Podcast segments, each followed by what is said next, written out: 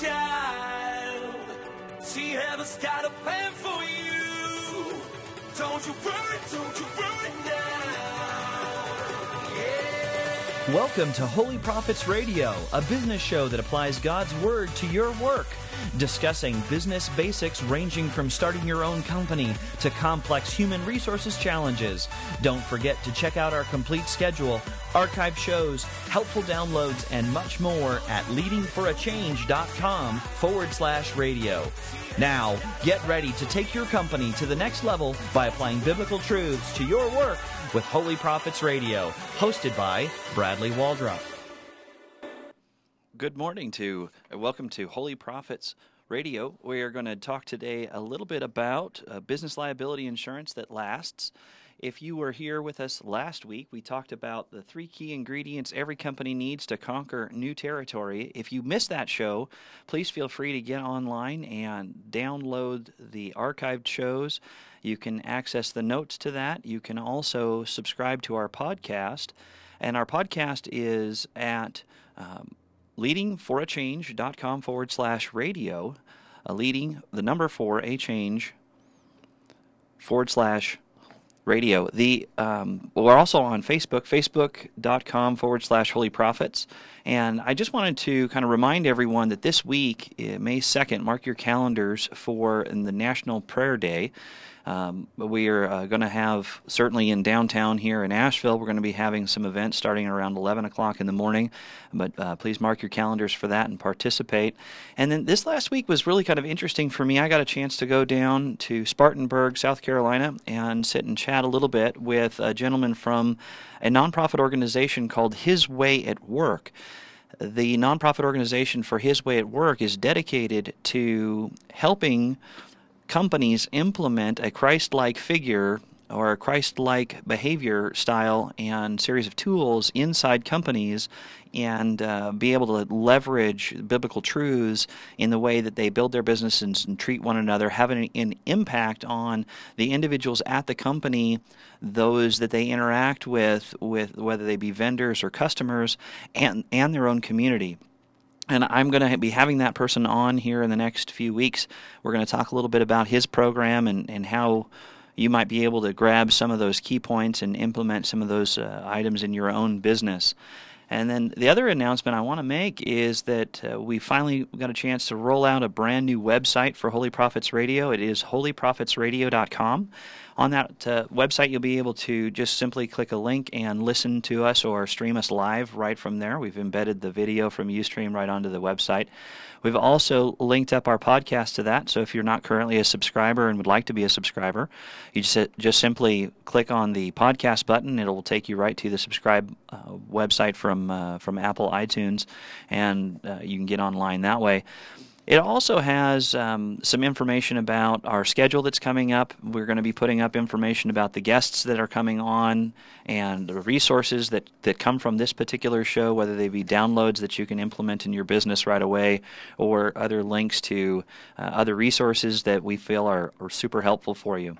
So, as we get going today, we're going to talk about the business liability insurance that lasts. Um, I'm not sure about you, but I know that it sure seems to be an awful lot easier in business and lots of places in my life to ask for forgiveness rather than permission. And um, I'm going to talk a little bit about that today, uh, but in the process, I, I, also want to talk about this concept of insurance. That that every business has some sort of insurance, and that insurance is uh, is used for a couple of different reasons. And one of those major reasons is to mitigate risk. Uh, we have uh, lots of different ways to do that, but uh, we, we tend to, to rely on insurance, and we rely on insurance because it covers the gap just in case we make a mistake. Um, if you've ever had a chance to work with an insurance company, uh, for your business, oftentimes they'll sit and chat with you a little bit about what training programs you have in your own business, whether it be uh, fit for, for physical injury liabilities or general liabilities due to uh, just bad practices or, or missing something with your customers and not taking care of them the right way. Um, they they will spend time with you in order to understand what your training program looks like because what they're trying to do is they're trying to inform you how to reduce risk with your standard processes, and that reduction in risk will actually um, reduce your rates. That means that you're not you're just not exposed to as much risk. So in you know in regular business we spend an awful lot of time trying to figure out how to deliver the widgets but not necessarily how much time we're spending on the on the process and and how we're trying to take care of one another how we're trying to protect ourselves and um, what I what I want to say about that is that if you're a business leader right now and you are uh, running a shop that's somewhat in chaos, it's easy to manage chaos. Uh, you just put enough processes and procedures in place. You put enough uh, enough red tape in there, and all of a sudden your progress stops. But you certainly you've certainly reduced your liability because now you have checks checks and balances for everything in there. Uh, one of my challenges is to businesses these days has been to look at their procedures uh, manual and take a page out once a year and try to figure out how to how to actually embed the culture in the organization that takes care of one another, does the right thing, rather than uh, tries to pay attention to the checklist. So, uh, if you're a business owner that, that is sort of struggling with uh, how to cover risk and how to how to better prepare you and your staff uh, so that, that you don't introduce risk. If you are one of those workers at work who sees risky situations um, and you're trying to figure out what to do about it, I, I think this show is going to be for you. Um, you know, if you if you are uh, one of those ministry leaders that uh, that sees a new community coming together and you're trying to figure out how um, how to go a, a new direction, uh, put together a new program, and you just haven't um, you haven't been able to think about all the different things that could go wrong, uh, but you're you're afraid of what can go wrong. I think today is going to directly apply to that. Uh, so just let, let's kind of get into that program a little bit. What we're going to do is we're now in the conquest era and the conquest era is really um, Joshua and the uh, the the uh, the conquering of Canaan, the promised land. And without going into all the details, I thought it would be really great for us to just kind of get the highlights of the Battle of Jericho. Um, a lot of folks are really kind of familiar with the Battle of Jericho. If you are not, it's not very long in Scripture. It's only 27 verses. It's uh, chapter six of of the book of Joshua. And uh, just so that we have a little bit of perspective, Jericho was the first city conquered by Israel in Canaan, and the the uh, the city of Jericho was the strongest fortress and the only walled city that that uh, has been uh, understood right now in that particular era. What's also interesting about it is the high the um, the archaeological record is fantastic out at Jericho. It shows an awful lot of biblical truth there, and um, it's easy to hang your hat on that truth. Um, so the the process was that God decided, or God said that He was going to going to deliver Jericho to Joshua and the Israelites. So He asked Joshua to put together the army and and march around Jericho for seven days, but one time each day for six days. And then on the seventh day, they were to walk around Jericho seven times they weren't supposed to be making an awful lot of noise and uh, rattling around. They were just to put the ark in front of the crowd, in front of the group, surround the ark with the priests, march behind the ark all the way around the city one time, and that was um, somewhat uh, close to 5 to 15 miles. It's hard to really tell uh, exactly from uh, the biblical record. I'm sure that somebody listening right now will probably call me and they'll give me an exact number. But um, it's a it's a, a, fairly decent walk, and um, they're walking around the city. They're putting God first. They're highlighting their faith in God in this process as they're walking around. They're proclaiming the truth of God as as the ark of God is walking around, um, or they're walking the ark of God around uh, Jericho. And then on the seventh day, they do this seven times. And on the seventh time, the trumpets blare and they shout and the walls come tumbling down. Just absolutely tumbling down. What's amazing is that the archaeological record actually shows food stores under rubble which means that the city was not taken by siege. It means that, that the individuals were not running into the city and grabbing everything they possibly could. The walls absolutely collapsed. and um, and God had had them burn everything except the precious metals, uh, gold, bronze, and iron, uh, and and put that into God's treasury. So that's the story that we're going to talk a little bit about today, and try to figure out how to apply that. But if you if you talk if you think about what that is, that's a that's a risky move by Joshua. That is uh, going out on faith. That is trying to figure out how to listen very clearly and follow through. And uh, he's he, he has a lot at risk. Uh, the biggest, strongest fortress. He could have looked like an absolute fool if he didn't follow the rules. He could have looked like a, a like a, a weakling if he hadn't uh, really sort of relied on God and God's provision in all of this. So what what my takeaways there are is that one, there's an obedience to God's will. Two, there is um, seeking God's guidance, and the last is expecting the miracle.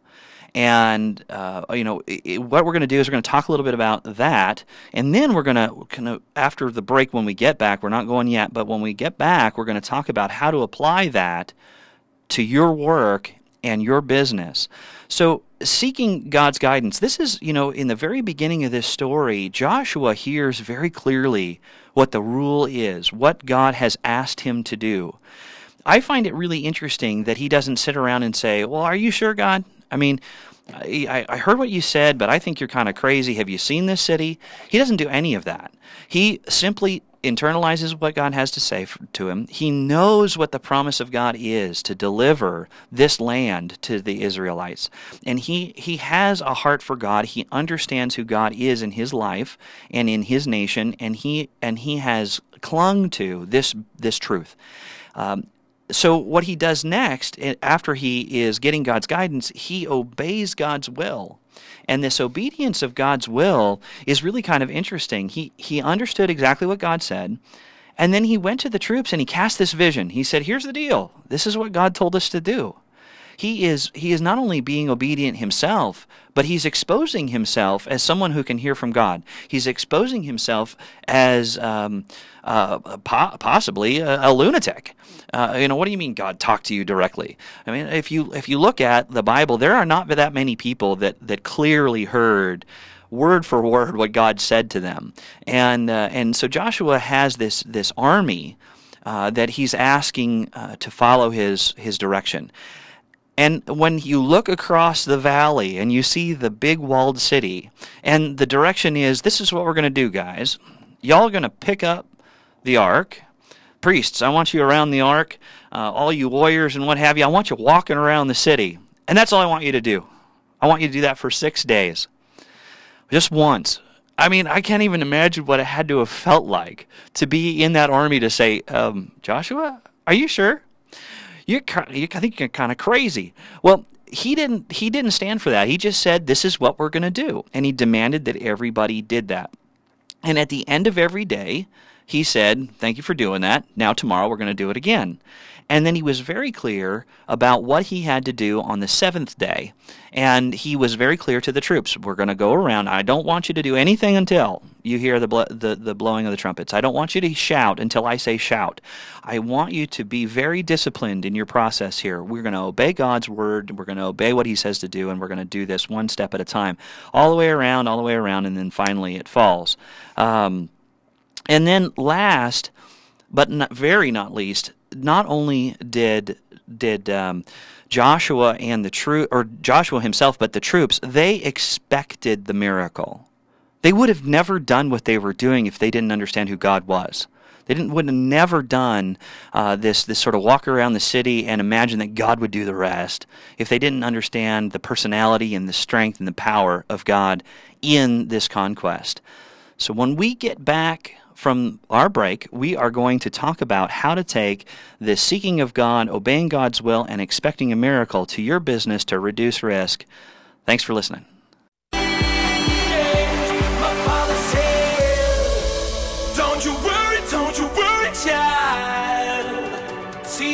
Welcome back to Holy Prophets Radio. I'm glad that you continue to join us after the break. Before the break, we were talking about the Battle of Jericho and how to apply the Battle of Jericho, the key, principles there to business. And uh, the key principles we were discussing before the break were seeking God's guidance, obeying God's will, and then expecting the miracle.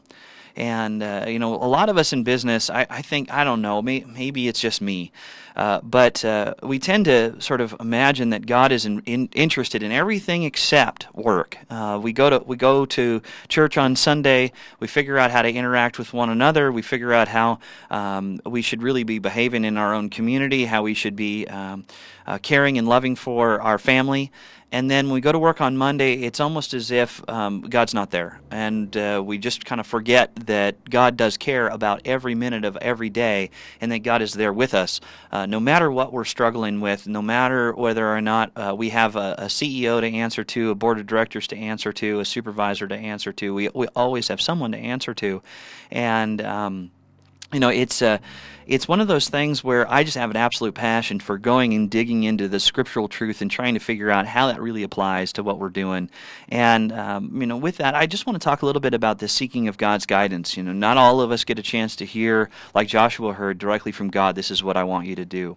And, uh, you know, through my life, I have realized that God is talking to me in a number of different ways. He's talking to me uh, by the opportunities He gives me. He's talking to me by the challenges that, that that small, that, that still quiet voice inside me is asking me to, to take on. Uh, he has surrounded me by a number of individuals who just say things that I look at them and say, wow, I have no idea why you would have said that, but I appreciate you saying what you said when you said it because I needed that kind of encouragement or I needed that kind of of advice. So, uh, you know, first and foremost, I think that every one of us uh, really need to uh, to spend, including me, spend more time uh, in prayer with God. You know, the Bible asks us to be in continual prayer with God, and that's kind of crazy. I mean, imagine what it would like, what life would be like if if you could figure out how to be in continual prayer and drive down the freeway and drink your coffee, um, you know, or order your breakfast in the morning and, and kind of go on with your day and sit in your in your boardroom and, and be in this continual conversation with God. Um, it would certainly make make a big difference in our lives. It's it's hard to understand, uh, but but prayer is a big deal, and in business, prayer is a, a, monstrous deal. And one of the things that you can do is you can certainly pray before you go into every meeting. You can pray after you get out of every meeting. You can uh, pray before you walk into the door. You can pray down the hallway. Nobody needs to know exactly what you're praying about. You don't have to scream and shout. Uh, it's a personal conversation with God about what your task is for the day, that you might seek His face and understand Him and His personality and where He would have you go. Um, and then and then the next piece is to to seek God's guidance by knowing God through His Word. And it's kind of interesting. I was watching a TV show just this last week, and uh, in the TV show, uh, one person was was coming in and asking for advice, and he and and the other buddy looked at him and said, "Well, I don't know. What do you think your dad would do?" And I thought it was kind of telling because we do know our parents in a way that we would uh, we know how to behave. We know what they would expect. And God has asked for us to have that same sort, of relationship with Him. That if we know Him and His personality and what His power is and wh- what His uh, desire for our own life is, then it would be easier for us to make those decisions at work that are consistent with that. Uh, we, we could literally go back and say, What does Dad want us to do? And what, what would Dad do in this situation? And if, if Dad would do it, now is the time for us to do it. So um, you know, knowing knowing God, and then the last last piece in there, seeking God's guidance. I would recommend that everybody in business, no matter whether you're you're you're the worker or you're the supervisor or you're the owner, find a group of advisors, just an ad hoc advi- set of advisors. Uh, every one of us can't know everything about everything. Uh, first thing thing to admit is that we don't, and uh, by by knowing that we don't know everything, it's easy for us to get a group of people together and say, hey, you know what? I'm not the best at finance. I'm not the best at insurance. I'm not the best at human resources. I'm not the best at leading teams. I'm not the best at administrative tasks. Uh, I need somebody on, a, on on an advisory team. I don't even need them to do much work except for pray for me and give me advice. And and uh, you know, I personally get a chance to do that. I, I call a guy uh, once a month, and uh, he he has some skills that I don't. And John, if you're listening, thank you very much for uh, participating with me on on a very uh, regular monthly basis and holding me accountable to those things that we talk about that you're better at than I'm that I'm not. Uh, and uh, I would recommend that you find that. Uh, and if you're in a business, find those individuals that can help you with the operations of the business. That sort of set of trusted advisors. Uh, throw together an ad hoc board of directors that meets once a month and and has lunch or something together and and gives you that kind of advice. They they, they would love to do that. They and uh, they would bring value to their day, and they would give you some really great things. Now, after you have all that advice, the, the trick there is is then trying to figure out how to obey God's will. Right? We we have lots of things that tempt us. lots of things that draw us away from where we think we need to be or where God wants us to be. And that is this, uh, you know, writing down the plan and, and publishing the plan. If, if you have heard from your advisors what you should be doing, uh, it's a good idea to write it down and give it to someone. Allow them to hold you accountable. Allow them in love to come to you and say, uh, you know, hey, John, Dave, Susie, uh, Bradley, I, I heard what you said. I saw what you wrote down. And what you just did is not consistent with that. And that kind of uh, correction is really fantastic. It develops integrity in your own life. That integrity creates a better trusted leader. The integrity means that you do what you say you're going to do and you say what you're going to do, right? I mean it's it's uh, it's earning your keep and keeping your word all the way through and having someone in a group hold you accountable. It doesn't have to be a public group. It, it can be one or two people. Send them the list ask them to hold you accountable. Um, that is a, um, a really fantastic way of finding God's will and following through on God's will. When you're developing the teams at work, empower them to hold one another accountable. Most supervisors don't have the time to run around with a big stick and cracking people over the over the head or over the knuckles. Uh, they don't want to. Um, they, they have much bigger fish to fry on a daily basis. But the team members themselves, if you create a trusted environment, will hold one another accountable to deliver on the promises that the team has made that brings the team together, that allows the team to focus on what's most important, and it empowers the team to correct their own mistakes. And uh, you know, we all make mistakes. We all fall flat on our face. It feels really strange for for uh, some individuals. You know, when I when I do some coaching one on one with uh, with business owners or even up and coming leaders in companies, uh, they sit down with me and they feel like they're coming to the principal's office. And that, that's a very strange feeling. It, it sort of closes off the conversation right away. But if you're in an environment that has already empowered this, this accountability amongst the team, then it comes at a completely different mood, a different attitude, and everyone is much more open to those kinds of corrections. As long as it's not ridicule, it's a, it's a, a private conversation oftentimes to come back and say, hey, look, you know what? I saw the list of things that we're supposed to be doing and the, the, the way we're supposed to behave. And, and, uh, and I know what the goal and the mission of this particular company company is. And I don't think that what we just did there was beneficial. Uh, how can I help you so that we don't do that again next time?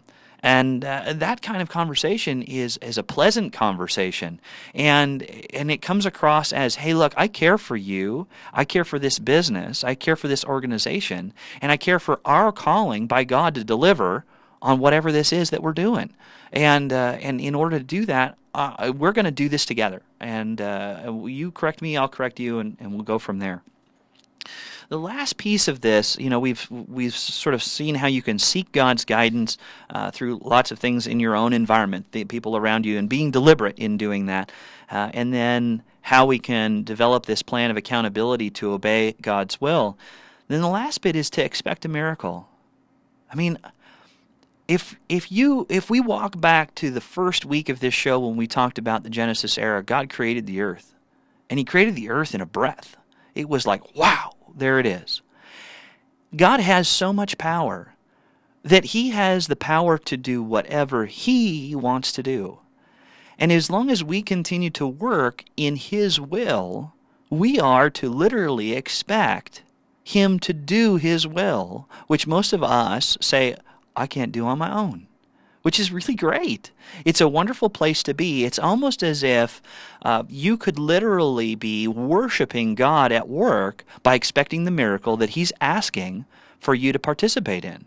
And you get a chance to be part of the miracle. You get to witness the miracle. You get to see God do different things in your own life. I mean, a good practical application of this. Uh, I, I I'm just recently relocated to the East Coast from the West Coast. I've been here nine months, and when I got here, I didn't know anybody. I have had a chance, a wonderful privilege, to participate in a local local economy here uh, with new clients with individuals who care about me and my business, with a local publication that does Christian news, and I get a chance to write in the business and ethics section once a month. I get to uh, help coordinate and administrate the uh, Christian business uh, fellowship program that we have here, and and, and then I, I get a chance to be on the radio once a week. a year ago, I would have never expected any of that. Those are small miracles in my own life that I get a chance to participate in. Those are things that God has done that I couldn't have done on my own. There are also businesses out there right now who I heard about this last week with uh, the, the nonprofit organization His Way at Work that have been praying for God to figure out how to get them the right leader or the right tools to implement God's will in their work so that they have uh, an environment at work that has staying power, that has individuals who care for Christ, who ha- can be a witness to others, and the the side benefit of all of that is the profitability in the organization goes up and the retention of the, the organization goes up. And I got a chance to hear about some of the miracles that God has done in major organizations. Uh, they had a summit last year, and we'll talk a little bit about that when the, when the guest comes on. But they had a summit la- the, in January in uh, Mexico where they had some of the largest companies in Mexico come together to say, this is something I want to do and I want to help other people do. I mean, imagine what life could be like at your job if you were to seek God's guidance, get God's will in your in your life through accountability and expect the miracle and participate in the miracle. it would be absolutely amazing. So if I were you, I would start that prayer. I would go find your group of advisors. I'd write it down and divulge those secrets to other people. This is what I think God wants me to do and I need for you to hold me accountable. And then sit and wonder when God delivers on those miracles. And next week when we come back, we're going to talk a little bit about something I'm absolutely passionate about leadership styles and their consequences when we talk about the Judges era. Thanks for listening.